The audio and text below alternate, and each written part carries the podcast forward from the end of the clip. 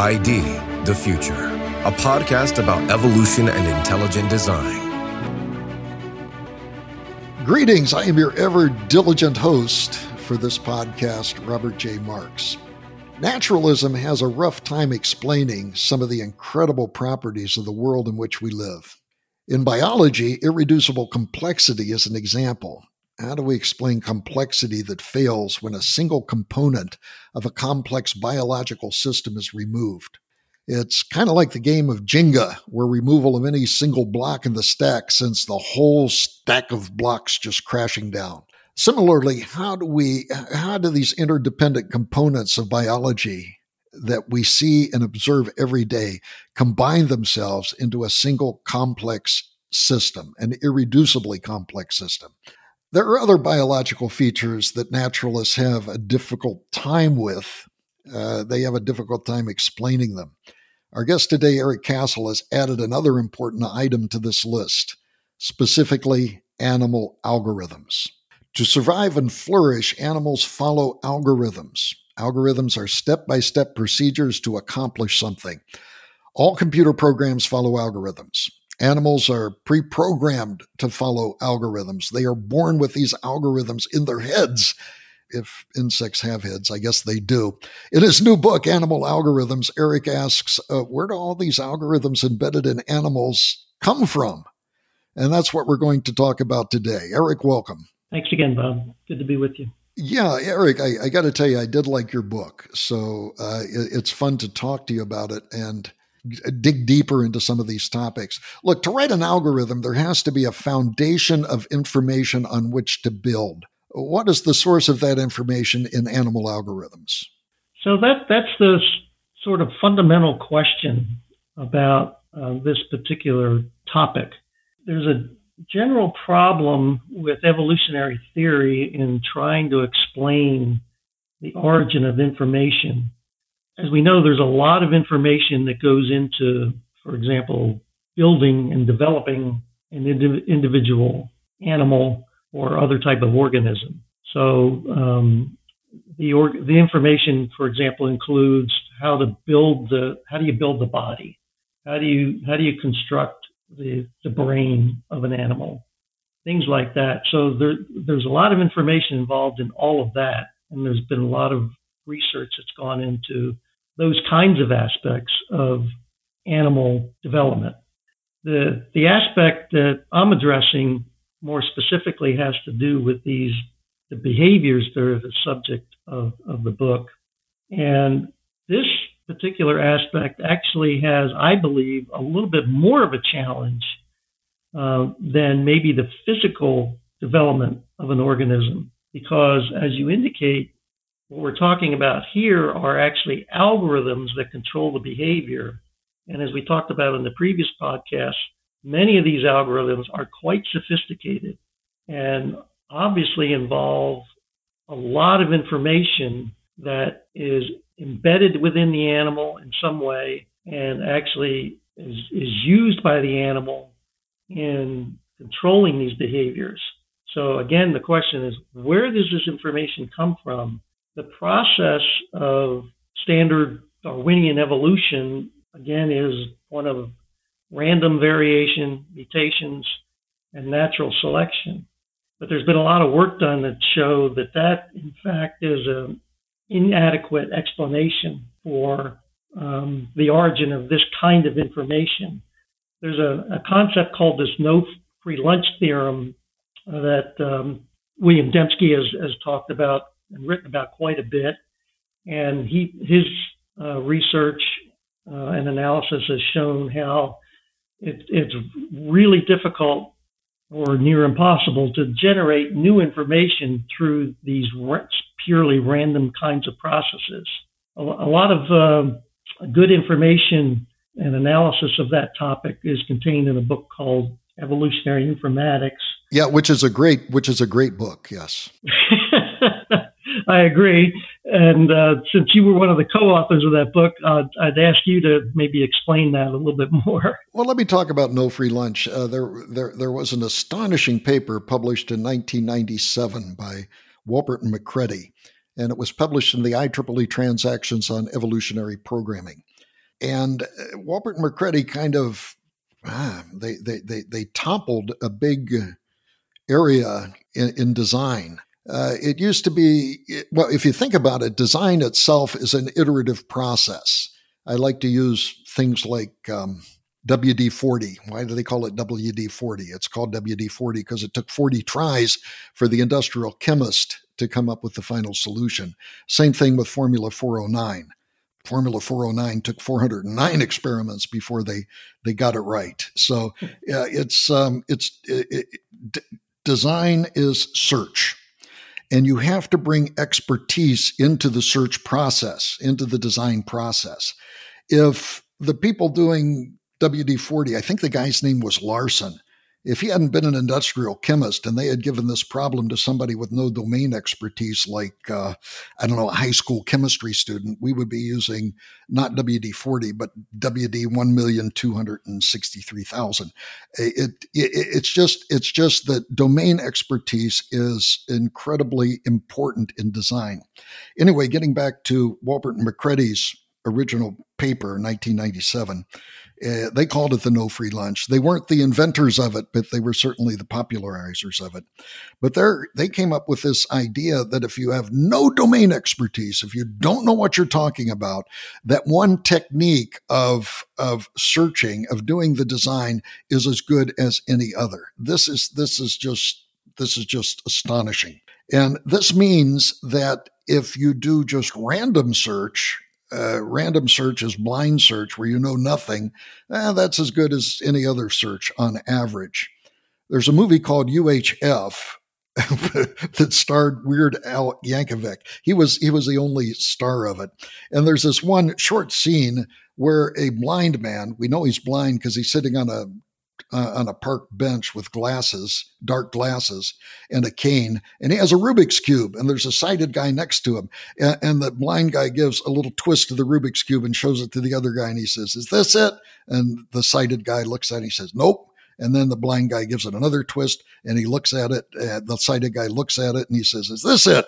And the guy says, Nope that is a that is an example of blind search and the fact that they used a blind man to do it is very appropriate and in order to get a result, in order to get a design, you can't use blind search. It just takes too long.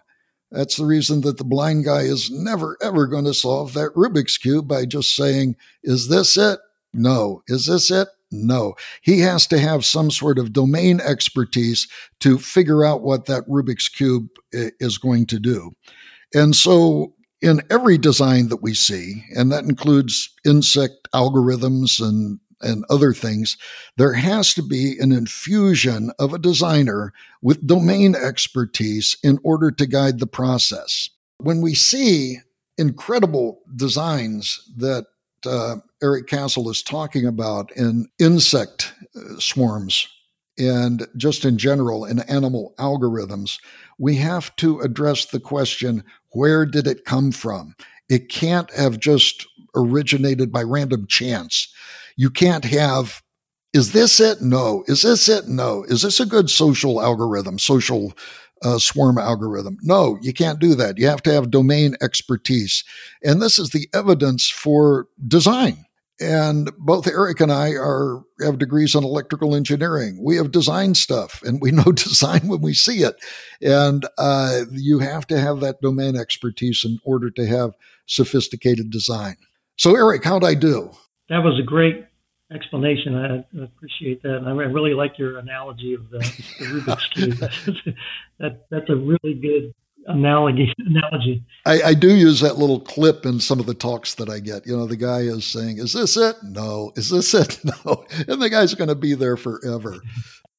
So you mentioned that many of these algorithms that you're talking about in terms of social insects and animals in general, they're pretty complex and they're analogous to computer software programs. Imagine writing a computer software program to do something. You type something randomly on the keyboard, you hit run, and when you hit run, you ask, Is this it? No, this isn't the algorithm. So you type something else which is random, and then you hit you hit the key and you say, Is this it? No, it isn't. It'd take you one heck of a long time to come up with the algorithm to do anything using that process, using no domain expertise. You have to know what you're doing. You have to figure out your expertise and you have to incorporate that expertise, that information into the, uh, the algorithm. So, so what do you think about all this, uh, Eric? Uh, in terms of animal algorithms, I guess I guess you're saying it applies there too. Yeah, exactly, and I think it's directly analogous. And so there's I, I think there's actually two problems. Uh, one is the development of the uh, of the algorithm, as you indicate, just trying to develop an algorithm or a similar computer software program in such a manner. Um, for those of us that have written computer programs, I mean, it seems almost impossible you could ever even do that, particularly for something that's highly complex.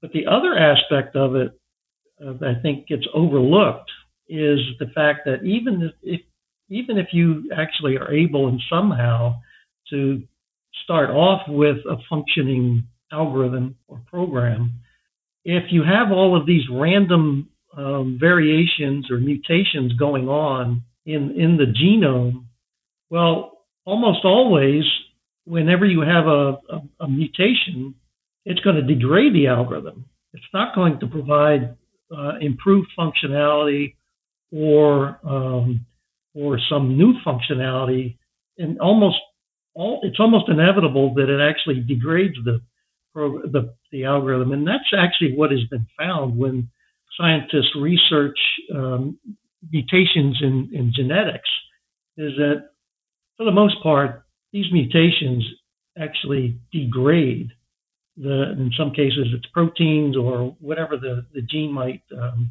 uh, functionality might be. It's more degradatory than, than helping. And so that is really a major problem for, for things like these algorithms that control behaviors because let's just take an example.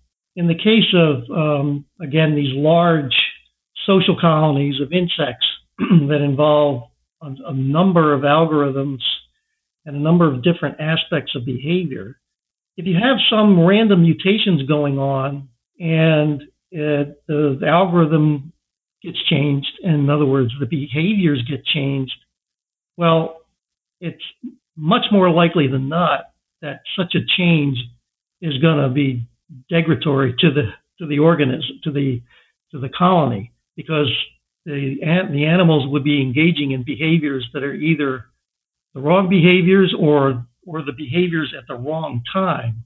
In other words, let's just take one case. Something changed about um, when the animals, uh, let's say honeybees, go out to forage for food. Well, if something changes in that algorithm and these and the honeybees fail to go forage for the food, the colony is going to die. And so that's why I'm saying, in, in, in more often than not, some kind of a process where you're having these random mutations and the algorithm ends up changing in some way, much more often than not, that's going to be detrimental to the colony. Again, that's that's something that's hard to square with a process that involves some random process um, and selection and presuming that that's going to result in optimization. Well, in some cases, maybe it, there's certain aspects of it that might do that, where if there's some kind of a change in the algorithm or the behavior that's detrimental, that, you know, maybe in some cases that gets selected out. But for the most part, they're not beneficial and it's hard to see how such a process can actually result in um, optimization of these behaviors or algorithms. We see, for example, the the, the lofting of the importance of, of mutation in the process of Darwinian evolution. Uh, but you do not see pregnant mothers lining up at the doctors and saying, "Will you please mutate my baby?" that is that is not something which is going to happen. Uh, so you know you have to you have to bring it down to practical application. Also, what you're talking about is a topic which is covered, I believe, in Michael Behe's new book, which is Darwin Devolves, which is that we're not getting better and better, we're getting worse. And this was a premise which was put forward by John Sanford earlier in his book, Genetic Entropy, which says that the genome is getting more and more random. And we see more inheritable diseases today and inheritable uh, conditions today than we ever have because we're keeping on mutating and and we're devolving just exactly like you're saying eric yeah and that's right that's one of the to me one of the major um, takeaways from Behe's research where it's he's showing that even in some cases where there's there are genetic changes going on or mutations and in some cases they might be beneficial to a, an organism in, in, the short term. In fact what the the, the benefit comes from a, a gene that, that's broken. It actually it's a broken gene that in some ways they may be beneficial, result in something beneficial to the to the animal, but really it's it's it's it's because the gene broke, not because it in, actually improved the the gene or in, in, improved the overall genome in some way or, or uh, develop some new new characteristic. That's that's not what goes on for the most part. Okay, Let, us talk about the um, another aspect of animal algorithms, and that's that's a concept named convergence. I'm familiar with Simon Conway Morris's pioneering work in the concept of convergence in the history of animal development. Talk, talk about convergence as it applies to animal algorithms. So, yeah, convergence is this term that um, evolutionary theorists apply to characteristics that appear in animals that are actually unrelated. In other words, there's no common ancestry.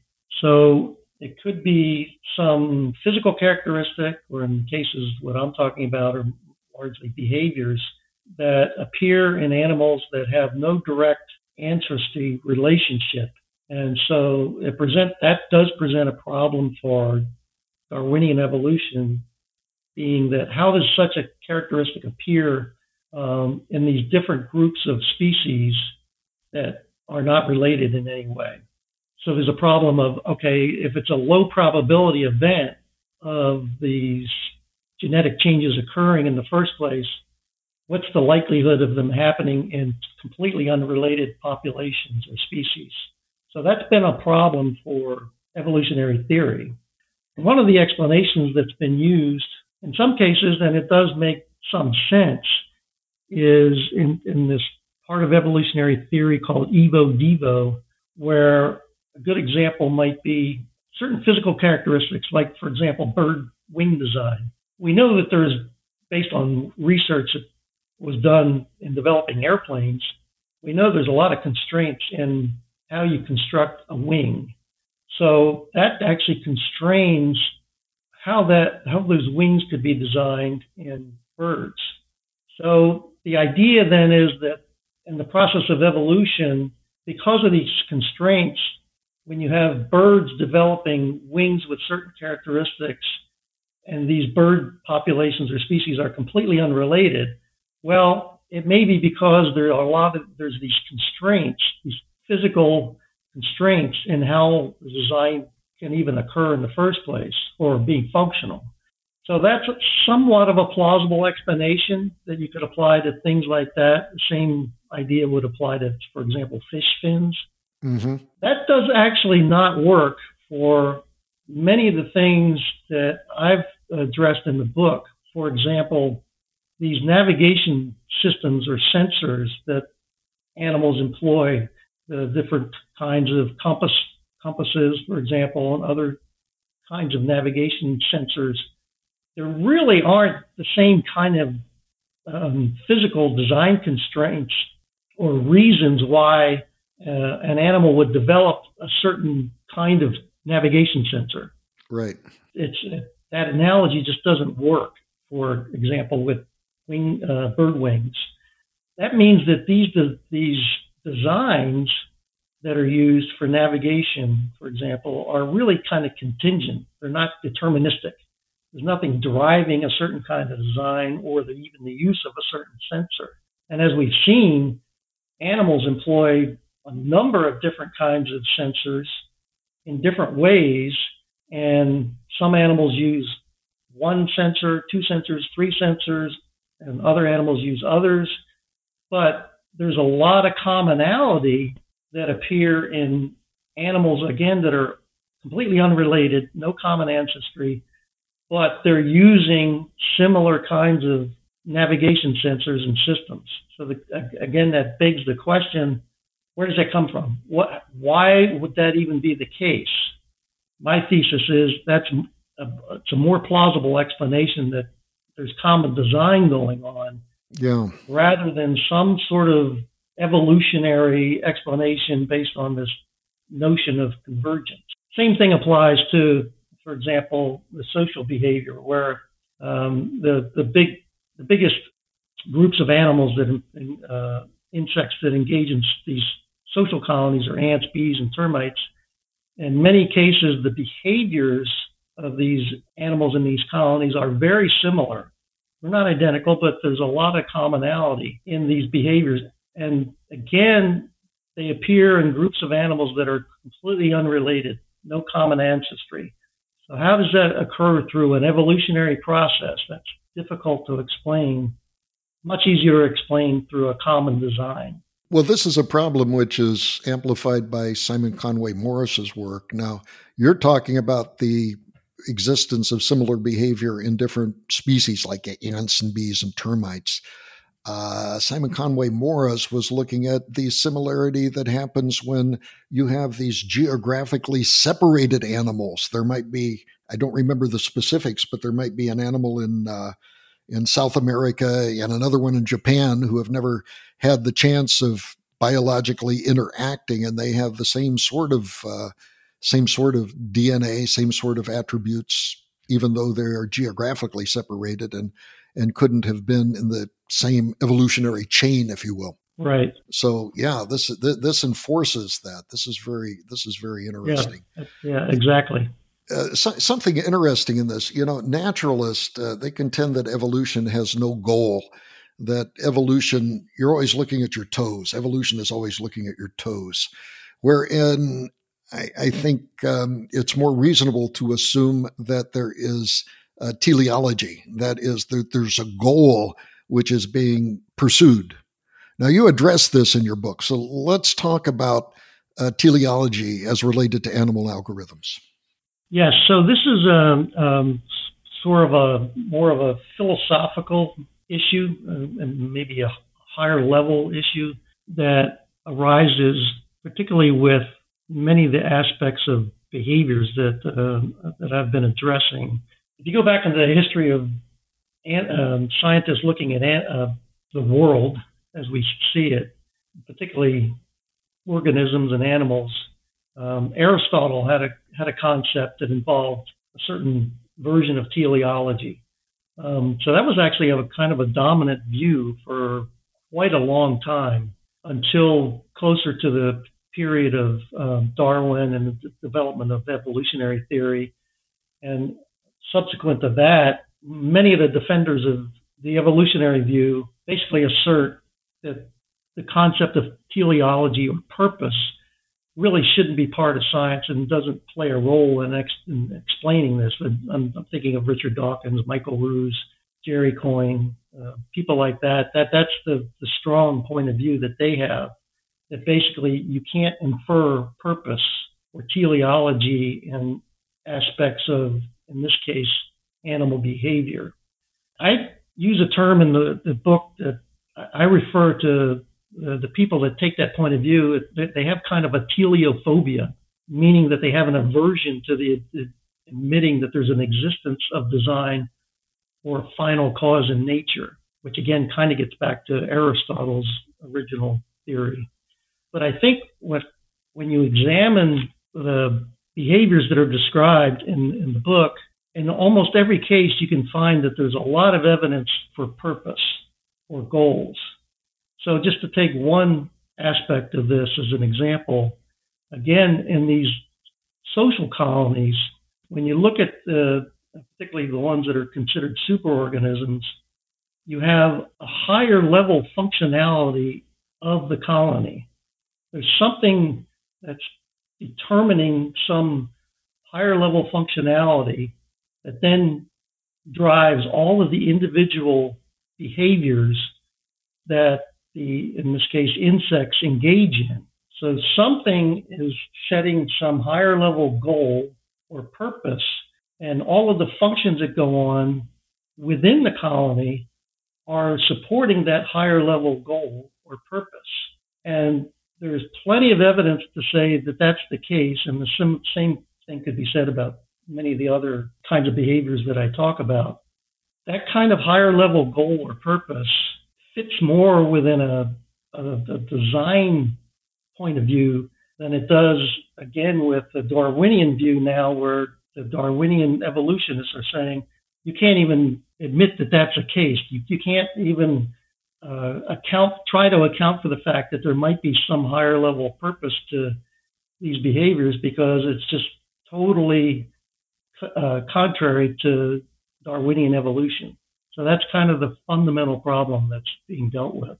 You know, in terms of teleology, when I was learning to drive, the first thing my dad told me, he says, Don't look where you're at. Don't look over the hood. Look at where you're going. And that's the only way to drive. I think that most new drivers are told that. I, Yogi Berra has a has a great saying. He says, "If you don't know where you are going, you will never get there."